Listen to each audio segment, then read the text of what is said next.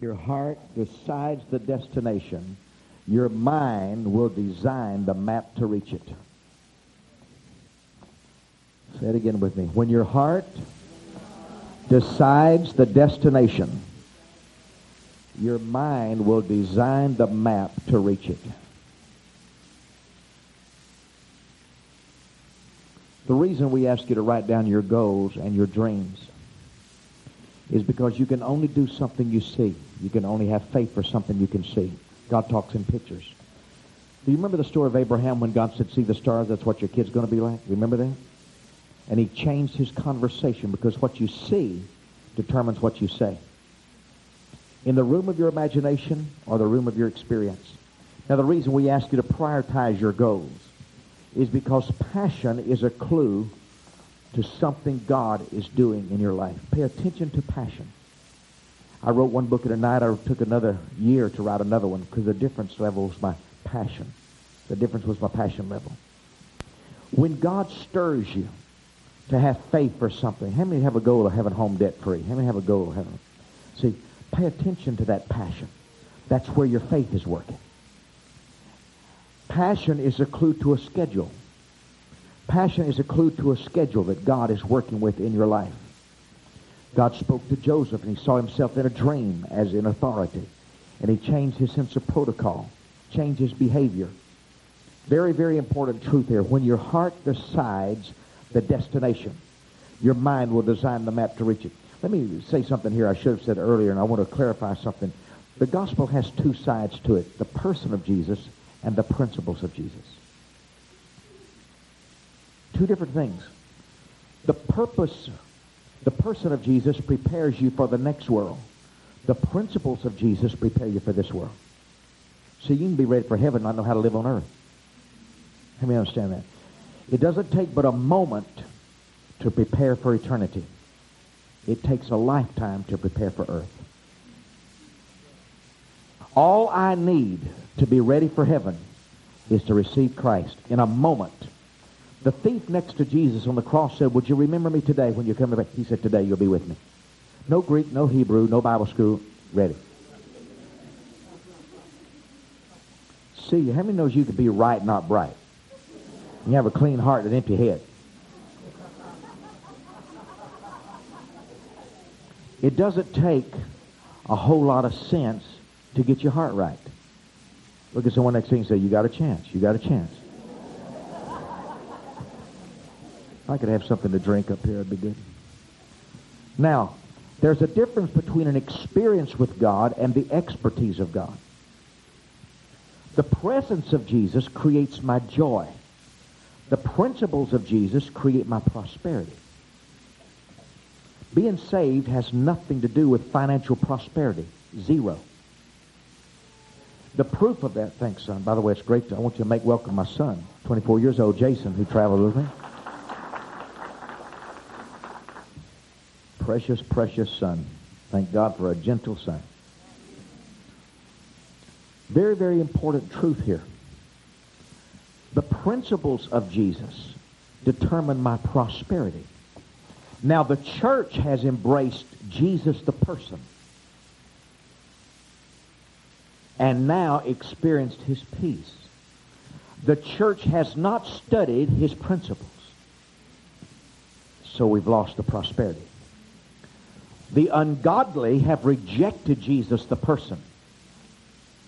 So they've lost the peace. But every success book discusses his principles. And they produce his prosperity.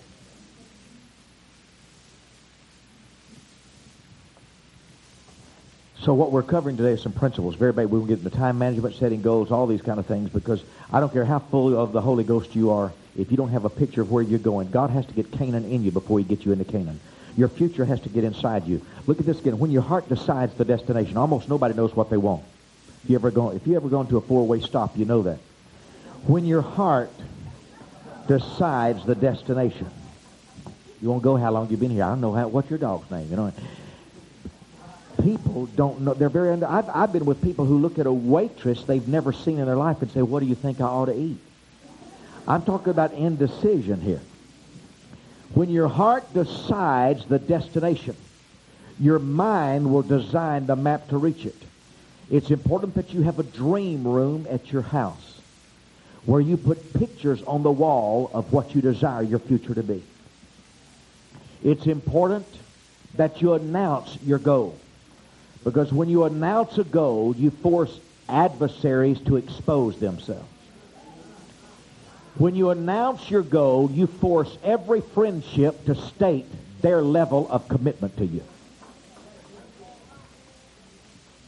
Nothing is more powerful than to have a picture of what you want, speak it, declare it, and unclutter your life of anything adversarial to it.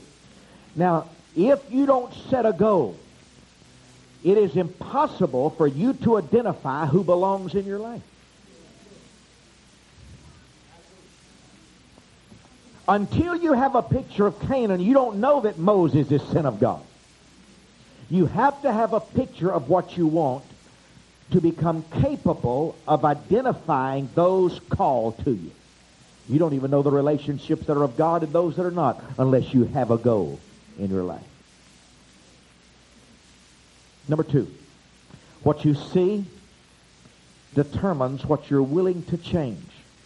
What you see in your imagination or in your life. You can only do something you see. Never put in front of you what doesn't belong in you. God thinks in pictures. When I was a teenager, they showed us videos of drug addicts experiencing withdrawal so we would change our opinion about drugs. I was heading to a buffet table for a second plate when I noticed a 400 pound man waddle through the door. I sat back down. I saw my future waddling in that door.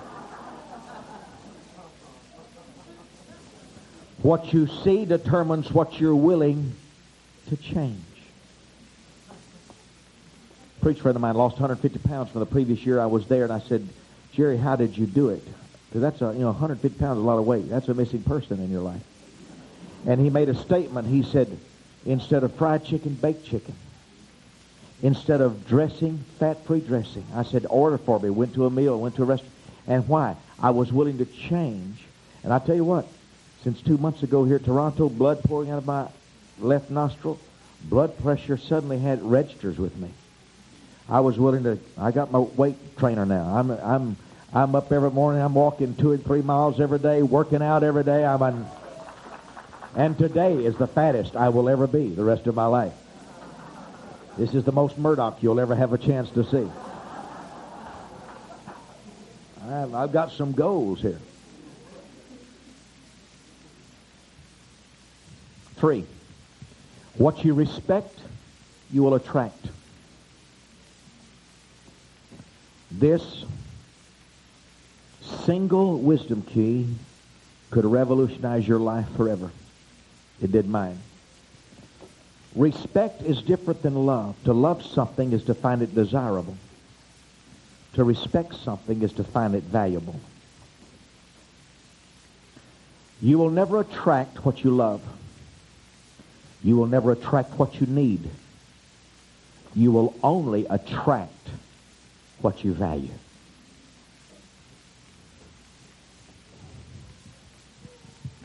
We don't respect health in the body of Christ. We respect healing. We'll sit five hours in a healing crusade, but we're not about to jog for five minutes. We're not in the health. We're in the healing. Heal me, Lord, so I could go buy some pork. You know.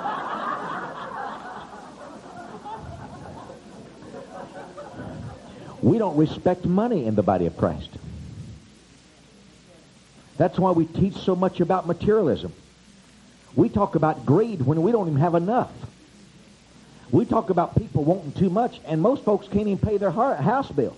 How many understand what I'm talking about?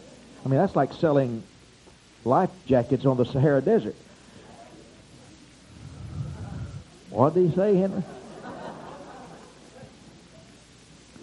Respect is a chosen virtue. It's an attitude that you chose. God gives us the opportunity to select an attitude that compensates for a lack in IQ. I will never take an IQ test. I want to live thinking I'm brighter than what I really am. But God has given me, and this is strong, God has given me the privilege of selecting an attitude that makes up for anything I'm lacking in gifts and skills.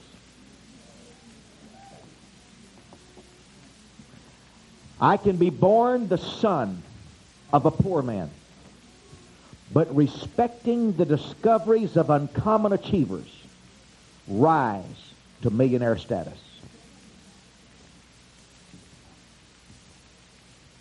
That's why I study Bill Gates. Every word he says. When he said in his book, Business at the Speed of Thought, that he wanted a paperless office, I took on computers and started studying computers. When Warren Buffett, the second wealthiest man in America, said the habit of taking a portion of every paycheck and putting it into a mutual fund system was more important than how much you saved. The habit of taking a portion. I started putting a percentage of my income every paycheck into the investment system. See, if you're going to lose weight, you don't want to sit down at your 400-pound sister-in-law and say, how do you lose weight? And when I want prosperity, I don't want to sit down. I don't want to, I don't want to study prosperity at the feet of somebody who can't even pay a car off. Are you with me? Conversely, I can be born the son of a wealthy man and disregard his instructions, disregard his teachings, and plummet into poverty. That's why only 2% out of all those who inherit wealth ever increase it. Read the book The Millionaire Next Door. It's fascinating. Millionaire Next Door. What's your respect? Why? We don't see the value one lady said, don't you think if the devil wants you to have money, he'll give it to you? If, if God wants you to have money, he'll give it to you. If he doesn't, he won't. I said, sounds logical to me. God wanted you to comb your hair this morning, he'd have combed it for you. to me, that's my greatest fear of hell, is being stuck with all the fools of the world in one place at one time. That's my, I don't fear the flames, it's the idiots. When you open your mouth, I know what grade you're in. One man told me, he said, don't you think that, that, that, that the devil gives you a lot of money so you'll backslide away from God? I said, then why hasn't he overdosed you? He said, I hadn't thought about that. Lord, if you think twice, you'll be ahead of everybody in your family. Read this out loud with me. What you respect, you will attain. So when you come to me today and you say, Dr. Murdock, I, I really, I, I, I really have a financial problem. I'm going to say, no, you don't. You will never have a financial problem your whole life. It'll be a wisdom problem. You will never have a marriage problem. It'll be a wisdom problem. You cannot change anything in your life until you change what you know. Because your present circumstances reveal your present knowledge. Three belief systems exist on the earth. One says that God's in control of everything. You ever heard that? God's in control. How idiotic can you get? If God's in control of everything, you can't prosecute a rapist. God's in control. You can't prosecute a child molester or a wife beater if God was in control. Jesus looked across the room and said, How oft I would have gathered your mother hen would gather brood, but you would not. He said he wasn't willing that any should perish, but that all should come to repentance. They're all perishing every day. You don't have to think but twice to know that that's stupid. Second belief system teaches that Satan's in control. You ever heard that? The devil. One woman said, Mike, really pray for me. The devil's just been harassing me. I ran out of gas on the freeway yesterday.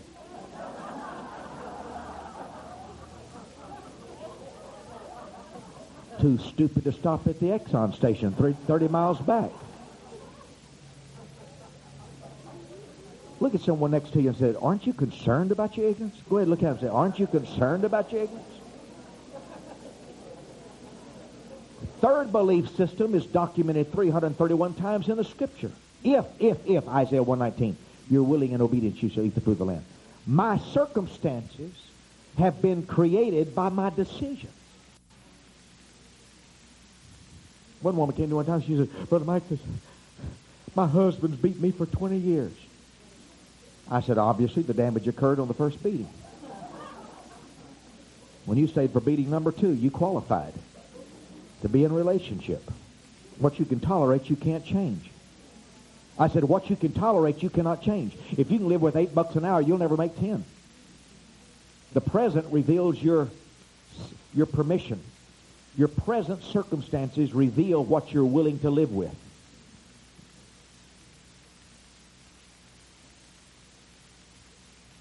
What you respect, you will attract.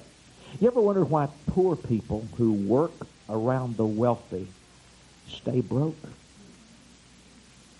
Three keys. You can't learn from anyone you resent.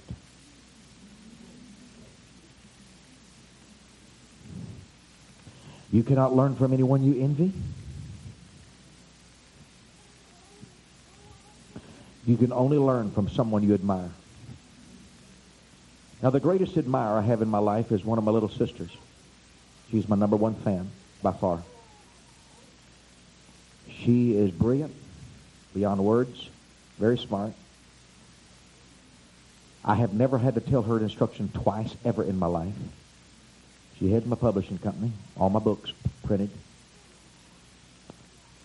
She listens to every word I say, remembers it forever, writes it down, follows instructions. And one day it just hit me. Huh. I said, I wonder if her house is paid off. I called her and she says, no. I said, how much it take to pay it off? She told me, I said, oh, I'll have a check overnight. I said, I don't want you to live with a house note. See, you don't, one day a favor is worth a thousand days of labor. You don't need everybody liking you, just the right person liking you. I'll tell you, I got some people that like me that hadn't helped me an I, one iota. I just live you, hadn't helped me one iota. Let me know what I'm talking about. What you respect, you will attract. What you respect, you will attract. What you value will come towards you. I don't care if it's God, a miracle, or a dog. I love animals. I've got a bunch of animals. Antelope at my house and deer, and, and I live out in the country with a seven-acre yard, and we have. I love animals. I've had everything from camels to llamas to lions and zebras and monkeys. One day my lion got out. Remember that, Jason? Lord. By the way, if you ever own a lion, you'll never be afraid of a dog the rest of your life. Let me tell you. Lord, big as me. Jason knocked on the door and said, Dad, we got a problem. KK's out.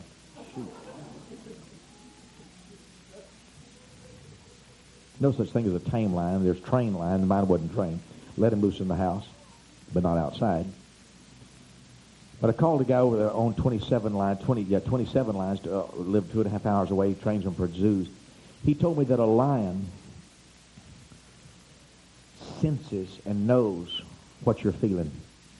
He knows if you fear him, that animals live by instincts. And they respond to an environment. You could, did you know thoughts have a presence? If you ever studied pheromone, you know that.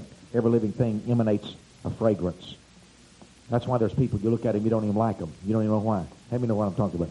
There's things coming out of them towards you. Now, that's another study. But I can walk into a room and feel anger. I can walk into a room and feel love. I can walk into a room and feel confusion because thoughts have a presence. Are you with me? I can't sneer at Benny Hinn and wonder why the Holy Spirit doesn't come to my house. I can't sit there and criticize Fred Price or Creflo Dollar and wonder why I'm still broke.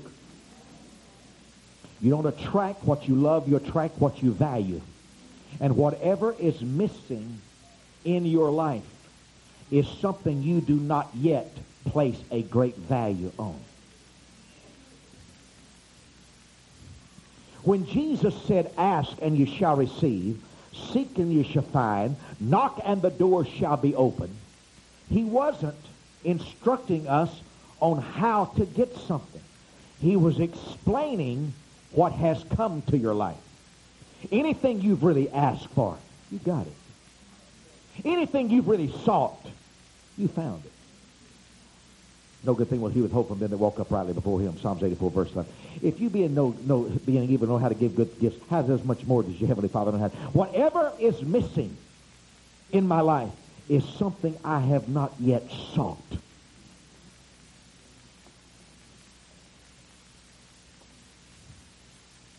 Isn't that strong?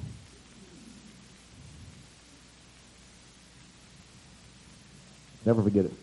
Lady spoke up, and I was explaining the value of two, Genesis 2.18. God said it's not good that man be alone. I'd never heard of a wife. God could have given him giraffe. He would have known the difference, you know. Nothing God makes is complete. Everything that God makes is a part. My eyes need a view. My ears need sound. My mind needs thoughts. God said it wasn't good that man be alone. And a woman spoke up, some of us don't need a husband. She said, I've been single 14 years and I don't need a man in my life. I looked at her for a few seconds. I said, whatever, do your own seminars.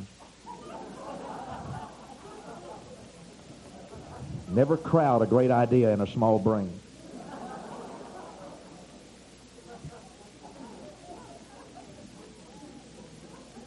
After the seminar, she walks up to me. She said, could I talk to you? I said, yes. She said, sometimes I really do wish I had a man in my life. But nobody ever asked me out.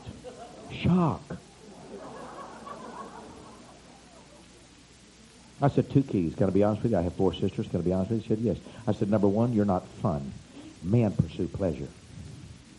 Number two, it'd be perverted for a man to pursue pain.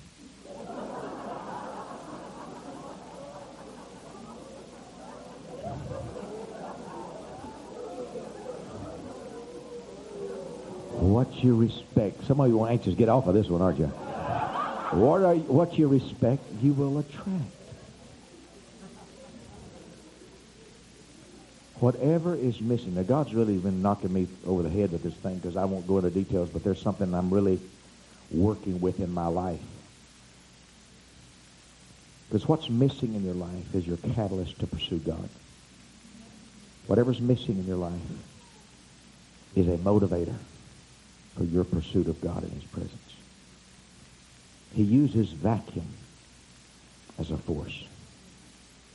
What you respect, you will attract. Number four, the secret of your future is hidden in your daily routine. Say that with me. The secret of your future is hidden in your daily routine. The rewards of ritual are beyond description. The secret of your health is hidden in your daily routine. You can't change your life till I change your habits. Something you're doing daily is determining a tragedy or a, few, or a, a miracle in your life.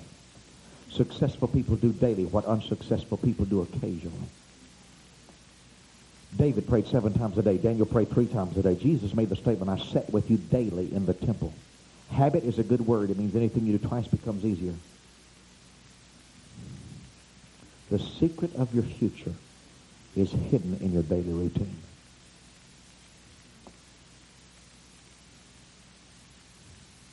This is powerful. Habit will take you further than desire.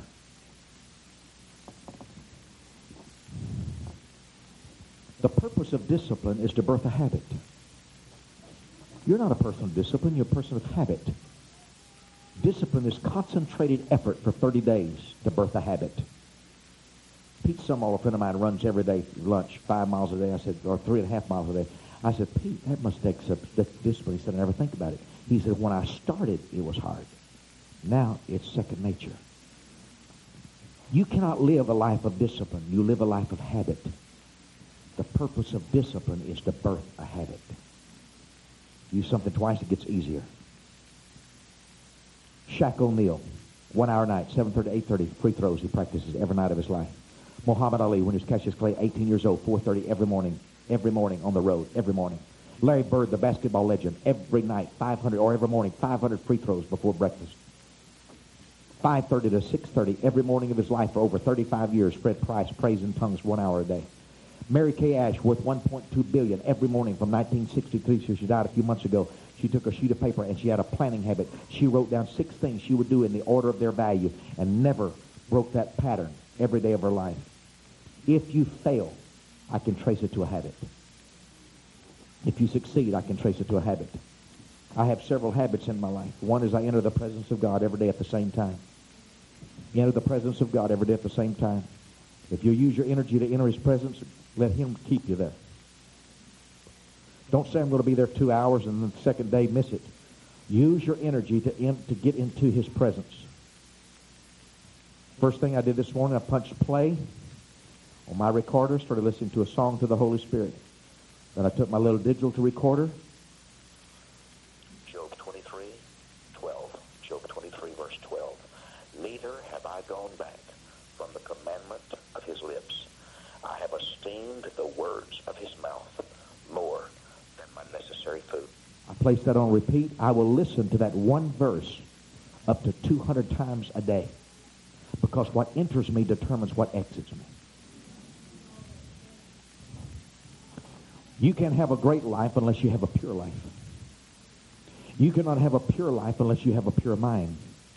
You cannot have a pure mind unless you wash it daily in the Word of God. I can't tell you the importance. Get yourself a digital to recorder. I do it in my own language because I believe what I say more than I believe anybody else says. I listen to that and I wash my mind with the Word of God. Washing, washing, washing, washing. It's a habit. It's a habit. You need a planning habit. Every morning, write down seven things you will do that day. Write down seven things you will do that day. Make it a habit. You don't have to get hairy. You don't have to get too meticulous. Just every single morning of your life, write down seven things you'll do. I'll walk two miles today, two. I'll call so-and-so. Number three, I'll write one letter. Number four, write down seven things. Seven's the number of completion that you'll do every morning. And it must link with your, with your goals. And I pray in tongues constantly. That's a habit I have in my life. I pray in tongues when I'm in the airport. I sing to the Holy Spirit constantly. Sing to the Holy Spirit. He reacts to a song. A song is a corridor into his presence. He requires a song for entry. Hallelujah. Successful people do daily what unsuccessful people do occasionally. Anytime God gives you the gift of access to an uncommon achiever, ask them the three habits in their life, three things they do daily. If you're with a banker, a realtor, a great preacher, anytime God gives you the gift of access to an uncommon man or woman, drop your pail in their well. Ask them what they do consistently. Because what you do daily is you. What you do occasionally is a potential you. Your rewards in life are determined by the problems you're willing to solve for others. Say that with me. Your rewards in life are determined by the problems you're willing to solve for others. Say it again.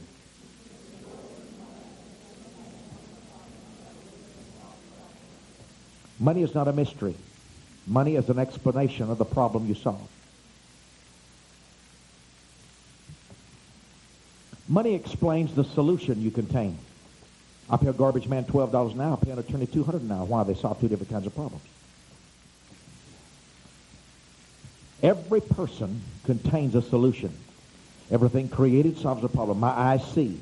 My watch solves a problem. My ears hear. My hands reach. My feet walk. My mouth speaks. The lights solve a problem. You are a walking collection of solutions. You must inventory what God gave you to solve a problem. Howard Hughes, the billionaire, paid a man 500000 a year for being discreet.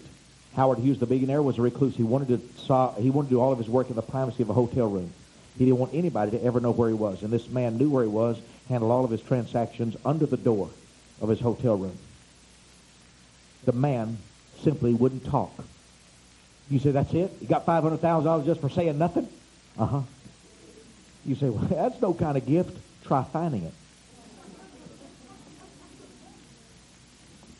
I've been paid as much as $40,000 to speak for a corporation for one hour. I want to speak for days, but they only wanted one hour.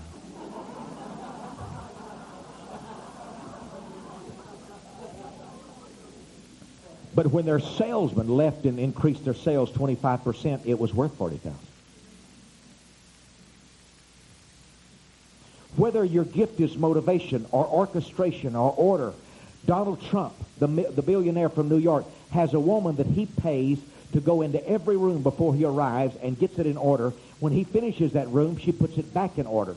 So he doesn't have to break his focus on keeping order. That's her job.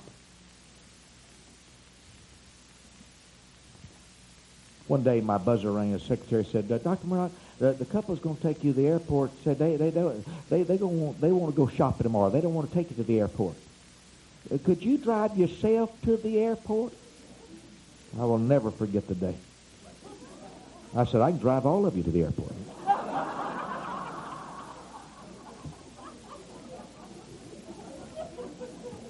There was one young lady on staff named Alice. She always said, Dr. If I could ever do anything, I said, Alice, would you mind taking me up? Oh, it'd be an honor. She showed up. I mean, she was there on time. Picked me up, take me. There was people on staff. I don't think it looks good for a woman to bring you to the airport. Well, see, I didn't think it looked good to see me along the freeway with my luggage walking to the airport.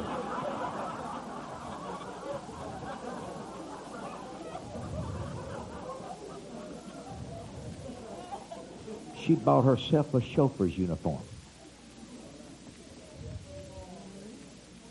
I said, I said one day, I said, Alice, I'm flying all night, and uh, you don't have to. She has four kids, four teenagers, three of them triplets. And I said, you don't have to. Uh, I'm going to be flying, so I'll just take a taxi because I'll be getting in like 10 minutes till 6 a.m. in the morning. I would dream of a man of God riding in a taxi. Oh no, I'll pick you up. Somebody handed me 200 bucks one day and said, do anything you want to with it. I got off the plane. I said, Alice, somebody gave me $200 so I could do anything. Buy your kids some school supplies. A few weeks later, somebody gave me $500. Said, do anything you want to. I got off the plane and said, Alice, somebody gave me $500. Go buy yourself some clothes. You know, women like clothes. A few weeks later, her, her are here. Shepherd days are coming to a close. Excited. That means the present is through. Kingship days are here. Shepherd days are coming to a close. Hallelujah. Hallelujah. An enemy is anyone who tries to expose what the blood of Jesus has covered in your life. An enemy is anyone who would rather discuss your flaws than your future. An enemy is anybody who tries to weaken your influence when you're absent. An enemy is anyone who will not receive your influence for good. That's why the Pharisees were enemies to Christ. They rejected Christ's influence. I told someone the other day that had been close to my life. I said, uh, I can't remain in relationship with you because you have rejected my influence. So I don't go where I'm tolerated, I go where I'm celebrated. By the way, don't try to understand your enemy. You destroy your enemy. Number 11. Your respect for time is a prediction of your financial future. Say that with me.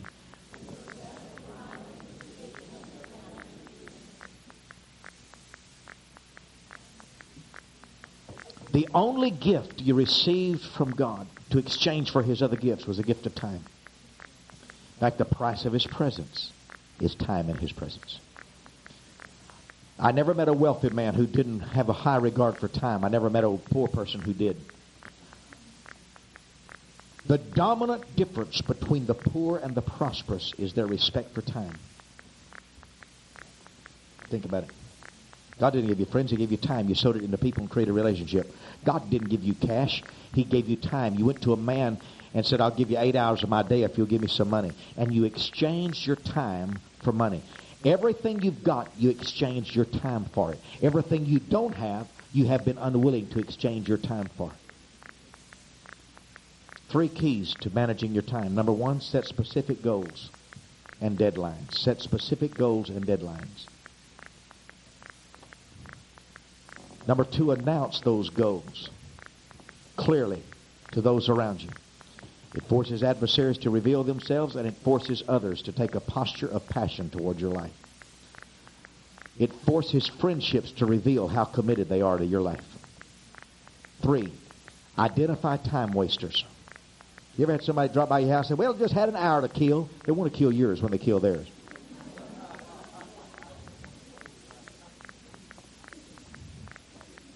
How do you recognize someone who wastes time? Those who waste their own will waste yours. When you have appointments, say I'll meet you from 2 o'clock to 2.20. When they saunter in at 2.15, you say, wow, only five minutes left. You don't delay everybody else because that person didn't respect the appointment. Say, well, they come in and say, wow, only five minutes. Well, it's going to take, well, fine, we'll reschedule. How's next month at this same time? 2 o'clock to 2.20 next month. I want to tell you something. Everything you do nurtures an appreciation of your time. You have to educate people on how to approach you. You have to educate people on how to respect your time and value your time. And you say, my God, I don't like to live like that. Well, that's fine as long as you understand that your respect for time is a prediction of your financial future. Any prosperity conference that doesn't contain a time management portion is a farce. Well, I, I know the scripture we all love. We're waiting for the wicked to die so we get their money. Hallelujah. But you can listen to that for the next 10 years and stay broke. 40% of the bankruptcies by born again Christians because a piece of the puzzle isn't the puzzle. That's only one part of the truth. He said the hand of the, well, my, I, they, they're going to make mistake at the bank and it's going to be in my favor. You ignoramus. Let me tell you something. He said a false balance is an abomination to him. God will not take it from somebody who earned it and give it to somebody who didn't.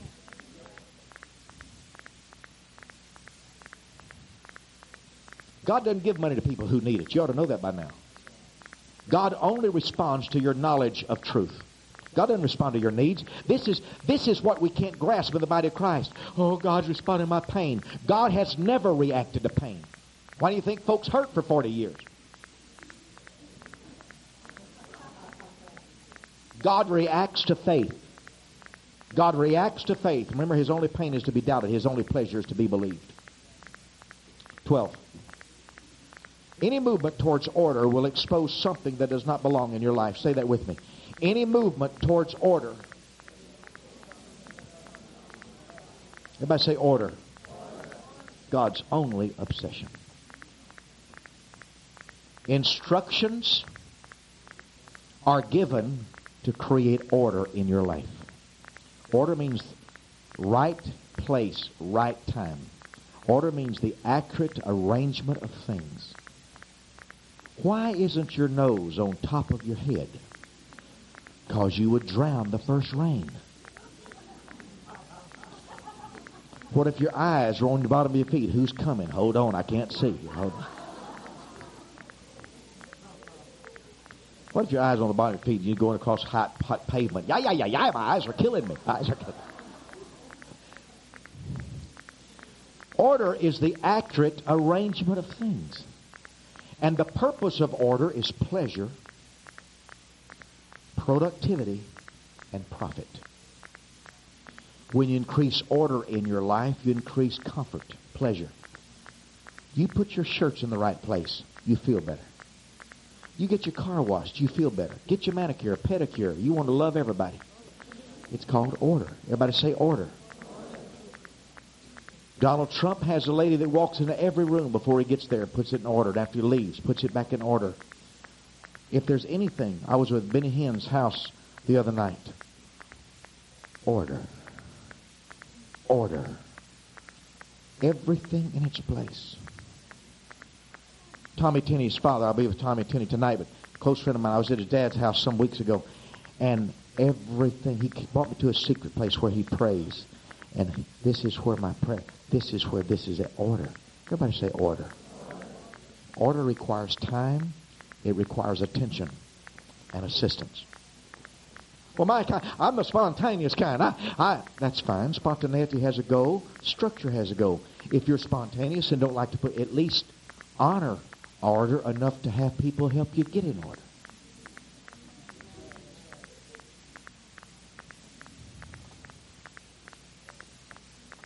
Got some statistics that'll come out in the coming weeks in my books. I write a book a month and mail it to everybody I know. If you don't get our book a month, uh, if we have your address today, I'll send you the book a month. We got one come out on productivity in just another week. And I write a book a month and I mail it to everybody as a seed into your life. And so if I have your address, I'll get it. But we're going to be covering some of these. They've got some great statistics on what disorder costs a company and corporations. Disorder. You lose one thing, the paperwork. You know, trying to find pay. How many know what I'm talking about? Just order.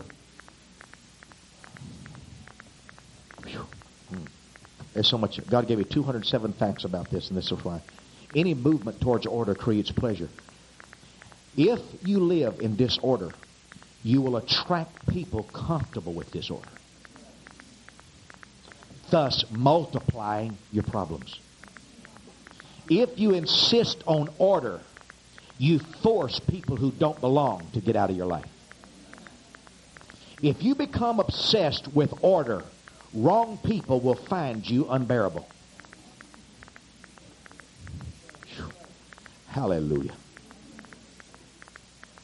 Mike, how do I get wrong people out of my life? Get so obsessed with doing right that you become a burden they can't bear. 13. What you see determines what you desire. Say it with me.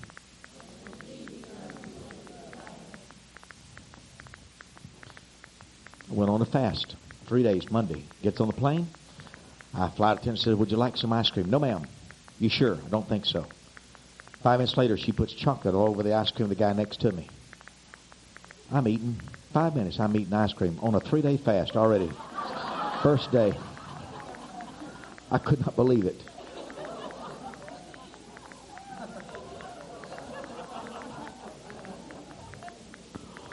Praise God, Mike, I'm a Christian now. Old things are passed away. All things become new. I don't even want things that are wrong anymore. I'm a Christian. Corn. That's my cuss word. Corn. Sheer corn. If you got 10 extra pounds around your belly, that's proof you can have a good heart and still want wrong stuff. Don't ever think just because you love God that you're incapable of wanting wrong things. Well, that's the devil. I don't really know. All I know is that you're going to want some wrong things, and overcoming is rewarded. Only put in front of you what belongs in you. Never gaze at what doesn't belong in your future. What you see. Years ago, I was with a preacher, a well-known, famous preacher at the time, and uh, I noticed him looking at different women. And I said, uh, Brother, you're married. He laughed, Yeah, but even if you've ordered, it's okay to review the menu. He soon plummeted into sin, lost his marriage, lost his ministry, and is dead today without a ministry. Folks, you can't play with that kind of thing. Only put in front of you what belongs inside you. Focus. Everybody say focus. The only reason men fail is broken focus. 14. The anointing you respect is the anointing that increases in your life. Say that with me. The anointing you respect is the anointing that increases in your life. Say it again.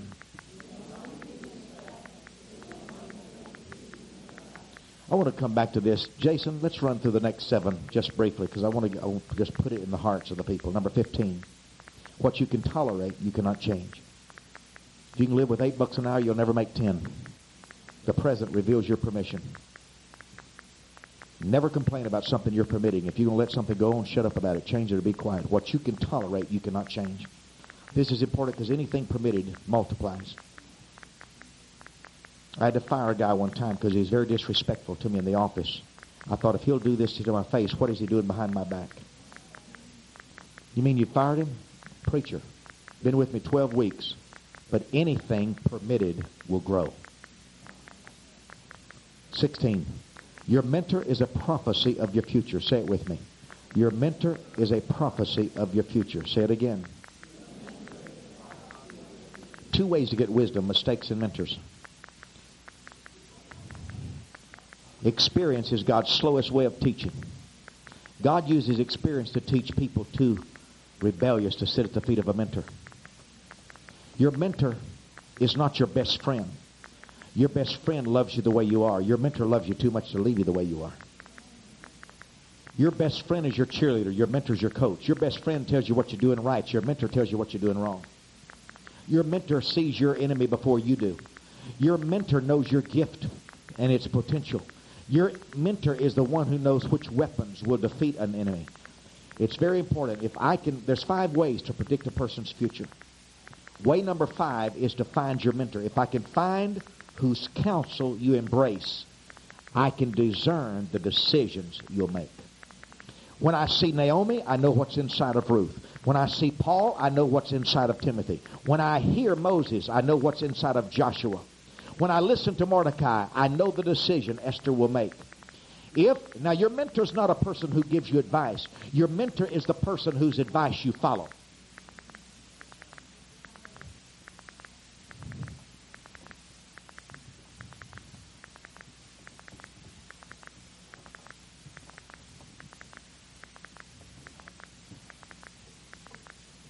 It'll cost you to stay in the presence of a mentor. 17.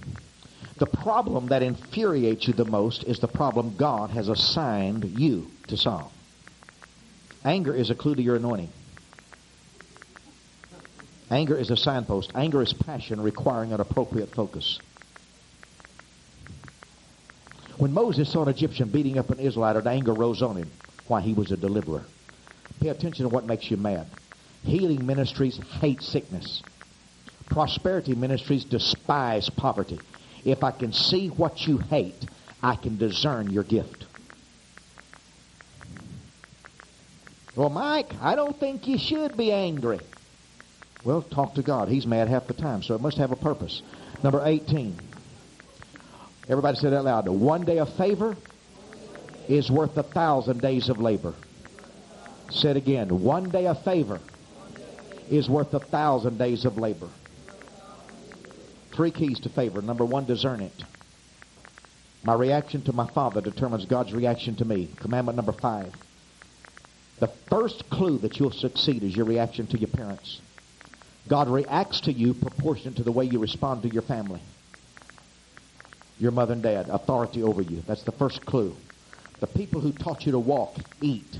The people who helped educate you. The people who took care of you when nobody knew you. There's a commitment there. And if you'll honor your mother and father, it will go well with you all the days of your life. I wouldn't dream of my father buying anything. Why? He's my father.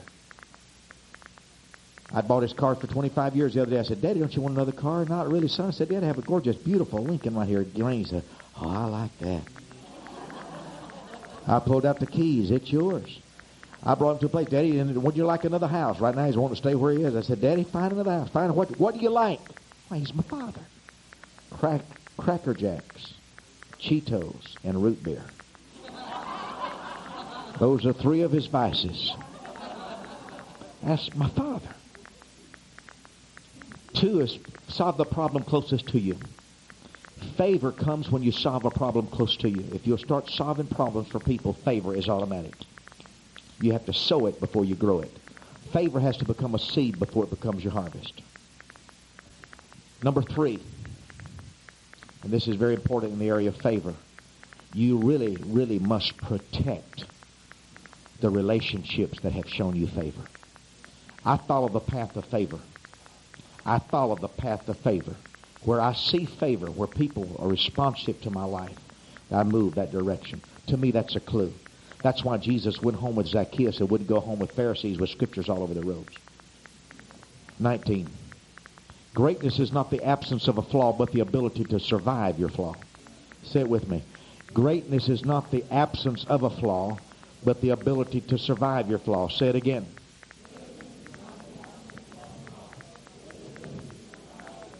Some of us honor men on TV, great preachers. Wow. Oh, wow. If you were with them every day, you'd see flaws. You're kidding. Oh, no. They turn you off. Why is it the people we admire the most are the people we know the least?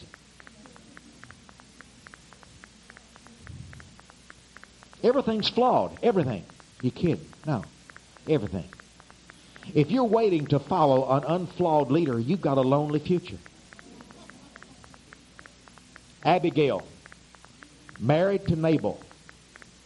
David sends ten men to get food from Nabal. Nabal cusses out David. The men return to David and say, he cussed you out. David pulls David, David pulls out a sword and says, I'm going to kill everything he owns. Now that's David, you know. Everybody's got a, a king and a fool in him. Everybody. I hadn't met the man. Don't have a king and a fool in him. And the one you talk to is the one that responds. Here's a sweet psalmist I love you, Holy Spirit. He won't give me a hamburger, I'll kill him. You know, this is David. Every man has a schizophrenic nature. Nabal's wife hears about it, grabs a servant, says, Get some food, rushes down the path, falls at his feet, spreads a picnic table, and she looks up at David. And she says, my husband's an idiot. This is a rare woman because most folks who marry fools don't realize it.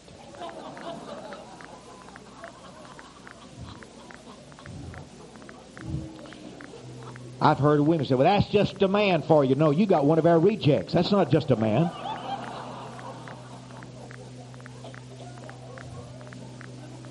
And she looks up at David's face. And she doesn't correct him because correction upward is rebellion. Rebellion is witchcraft. Rebellion is an attempt to control the decisions of another with your desires instead of principle.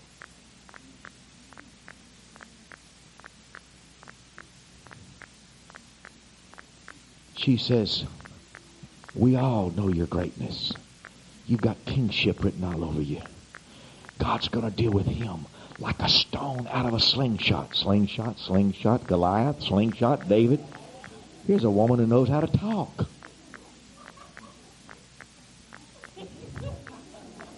He's talking to him about what he knows about.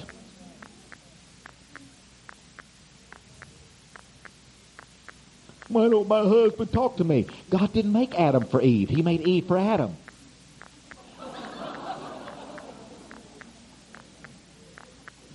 I knew there was something I didn't like about him. I could feel that male chauvinism just coming out.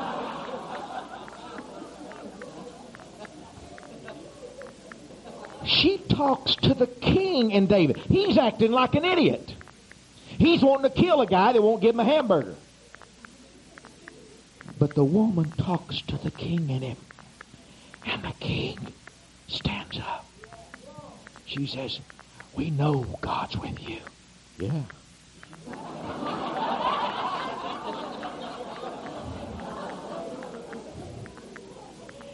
Every man is a king searching for his queen. How do you know when you found her? When she talks to the king in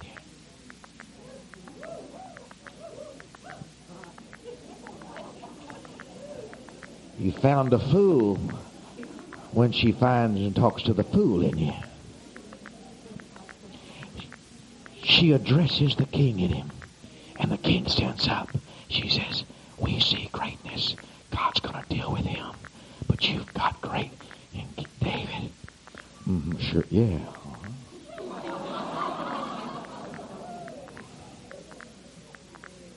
I got four sisters, and I'm struggling to get this truth across. Men don't marry a woman because of how she looks. They marry a woman because of how they feel in her presence. That's why you'll see, you can see good looking men with an ugly woman. Say, my Lord, have you ever done it? Why, Lord, how did he end up with her? And vice versa. I've seen beautiful women with ugly men walking along. I said, Lord.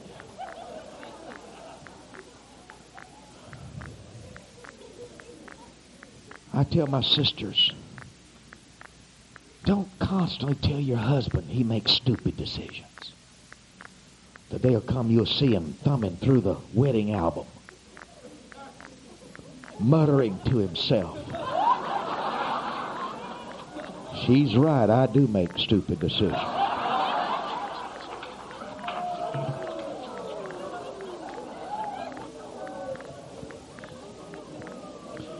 Ten days later, God thumps the heart of Nabal. He falls over dead. David hears about it and writes her a note. Hi. Heard about your husband's funeral.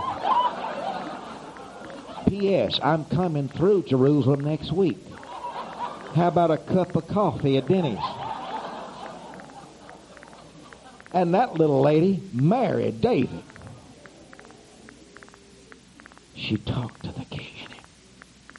Greatness is not the absence of a flaw, but your ability to survive it. Go back to number 12 or something, 14, son.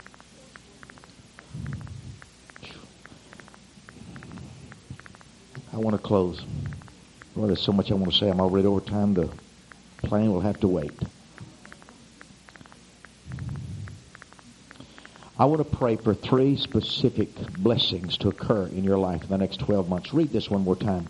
The anointing you respect is the anointing that increases in your life. Say it again.